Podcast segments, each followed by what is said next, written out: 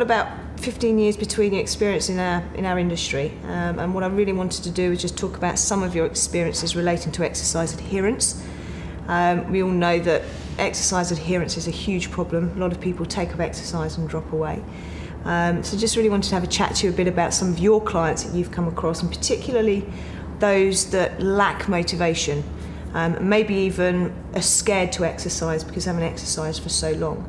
Um, and then how they began to think about exercise, maybe how they then took up exercise, and what you guys did to basically encourage them to get their results, to keep them coming to the gym. So, um, Nush, I want to start with you.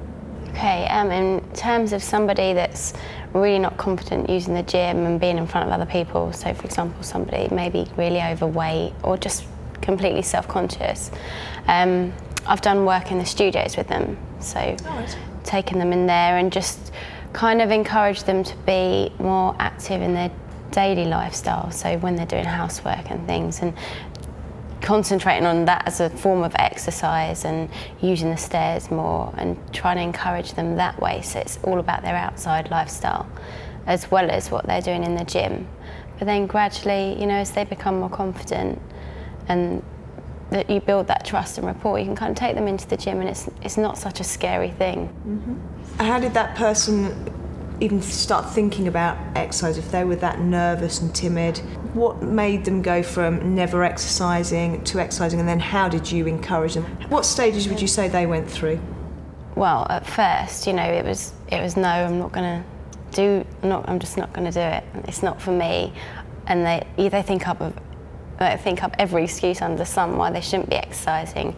But then, you know, you try and make them aware that their health issues and that it's important that they will start feeling better. So you encourage them that way and they think about photos that they used to have or pictures of themselves where they were much happier. So you kind of build up on where they really want to be. So they th- you try and bring all the positive things into light and get them to build a big picture of that. So you're changing their focus from the Yeah, negative to the positive. To the positive.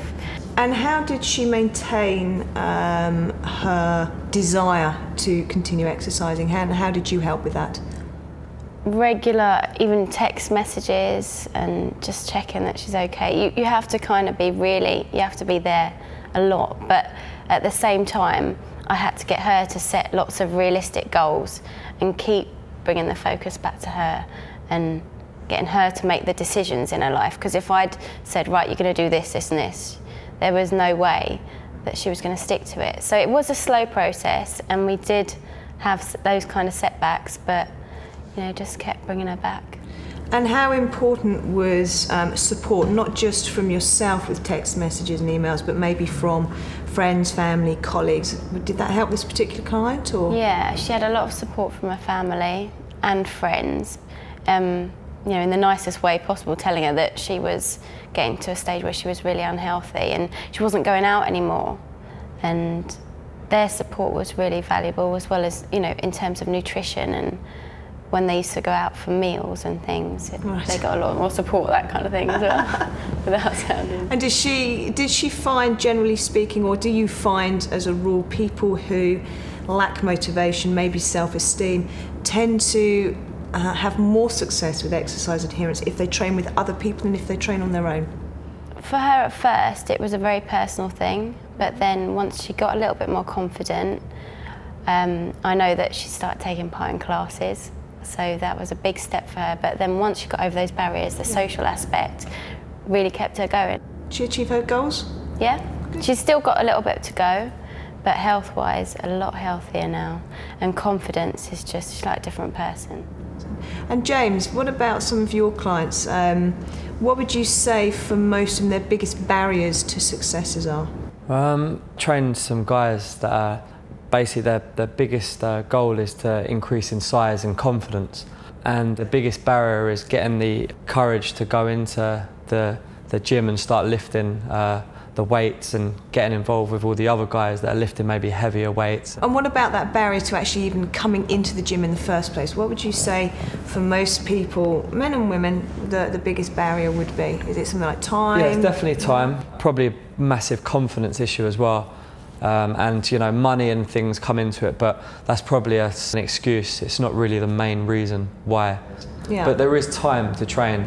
Um, How would you smartly. encourage someone to find that time? sit down with them, work out a schedule, uh, look at their um, look at their day, uh, look at their work life, their uh, their family life. Try and just work out a plan that's um, realistic and individual to them. Okay, but um, Nush, what if your client is doing exactly what James has said and everything's going well and something happens and they have a setback? So it could be an injury. What sort of methods would you then bring in to help that person get back on on track? Um, just resetting them really realistic goals and making them realise that, or that giving them that positive reinforcement that they will get better and that you can support them to go through those changes. You've got to get them out of that negative frame of mind. That's the most important thing. And just highlighting the things that they can do, like even the rehabilitation exercises they can do at home, Yeah. even if they can't come in. Can you give me an example of two extremely different clients and how your methods of motivation have differed? Um, one example would be a, a woman who's um, not really exercised in her life, uh, had her thyroid taken out, uh, gradually put weight on, um, confidence dropped, uh, work productivity dropped, um, li- uh, family life uh, suffered, uh, came into the gym kind of just um, doing this, that, and the other, not really having a plan. Uh, I just bumped into her, just started chatting to her, and she was telling me, look, uh, you know, these are my goals, and I've had my thyroid taken out. You could obviously see by her body language and her tone of voice that she was pretty down. So I just sat down with her, um, just took time out of my day really because I could see that I could really help this person, and I, I gave her a load of research on case studies and uh, and, and examples of people uh, losing weight and becoming fitter with, you know, after thyroid's been taken out. Um, started off very easily, uh, just doing simple stuff. So she did it, so her confidence was already knocked, so it wasn't knocked anymore. And More supportive, Yeah, more hands-on, kind different of- language. I spoke to people in the gym that knew her as well, so that I knew that she had a network in the gym. Um, texting her a lot, calling her a lot, just to make sure that she knew that I was always there and that I wasn't going to leave her because she was very at a very low ebb. Uh, constantly gave her new things to work on, new handouts, and it was just the way I had to adapt to get the best out of her. And Nush, can you give me an opposite example of that? Maybe someone who was a bit more motivated. How would your dealing with that differ?